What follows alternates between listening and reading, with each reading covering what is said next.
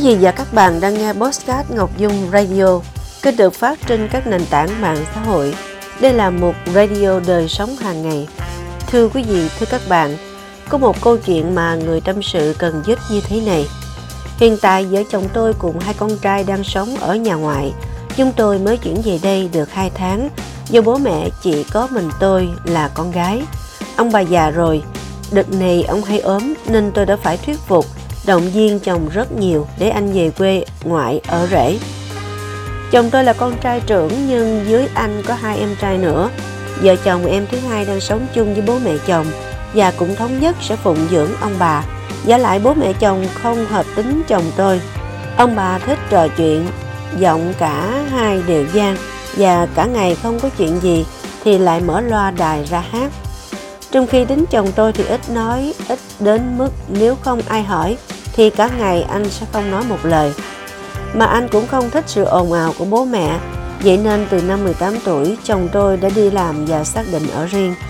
Chúng tôi kết hôn xong cũng ở trọ 5 năm rồi mua nhà, và giờ thì chuyển về ngoại ở, còn căn nhà thì đang rao bán. Thực ra chỉ cần hạ giá xuống chút ít là chúng tôi sẽ bán ngay được, nhưng chồng tôi chần chừ. Anh cố tình để giá cao hơn mặt bằng xung quanh, thế nên hai tháng qua vẫn không ai hỏi đến.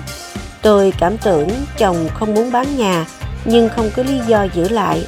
Bởi sớm muộn gì thì nhà cửa đất đai của bố mẹ tôi cũng để lại cho chúng tôi. Tổng diện tích gần 300 mét vuông. Sau này tôi có thể chia đôi cho hai con, vẫn thoải mái xây nhà ở. Bố mẹ tôi cũng thẳng thắn nói ông bà sẽ sang tên cho cả hai vợ chồng. Con rể cũng như con đẻ, không bên nào ít hơn bên nào. Vì sau này cũng là cho các cháu thừa kế. Giờ tôi đang cần vốn để mở cửa hàng bán đồ gia dụng điện lạnh ở gần nhà bố mẹ, bởi lẽ tôi đã nghỉ việc. Tôi muốn có nhiều thời gian chăm sóc bố mẹ nên không thể giữ việc văn phòng được. Huống chi từ nhà bố mẹ tôi tới công ty rất xa. Mở cửa hàng thì tôi thuê thêm nhân viên trông coi. Tôi đã bàn tính kỹ càng rồi, chỉ cần bán được nhà có tiền là đầu tư. Thế mà căn nhà 3 tầng, vị trí đẹp mãi không bán được cũng chỉ vì chồng tôi đòi giá quá cao. Mỗi khi tôi muốn hạ giá thì chồng lại lầm lì mặt mũi và tuyên bố một câu không bán dưới 4 tỷ. Bố mẹ tôi cũng sốt ruột thay, đang thời điểm bán hàng sôi động mà giờ mặt bằng đã nhắm được nhưng chưa có tiền sửa sang nhập hàng. Nhưng chồng tôi cứ bình chân như vậy, anh còn tỏ ý không bán được thì để đó cho thuê. Tôi cứ ở nhà mà chăm bố mẹ với con cái, lương của anh cộng thêm tiền cho thuê nhà cũng đủ chi tiêu. Dường như chồng tôi chẳng có chí làm giàu, cũng không muốn mạo hiểm đầu tư. Anh chỉ ăn phận như thế thôi.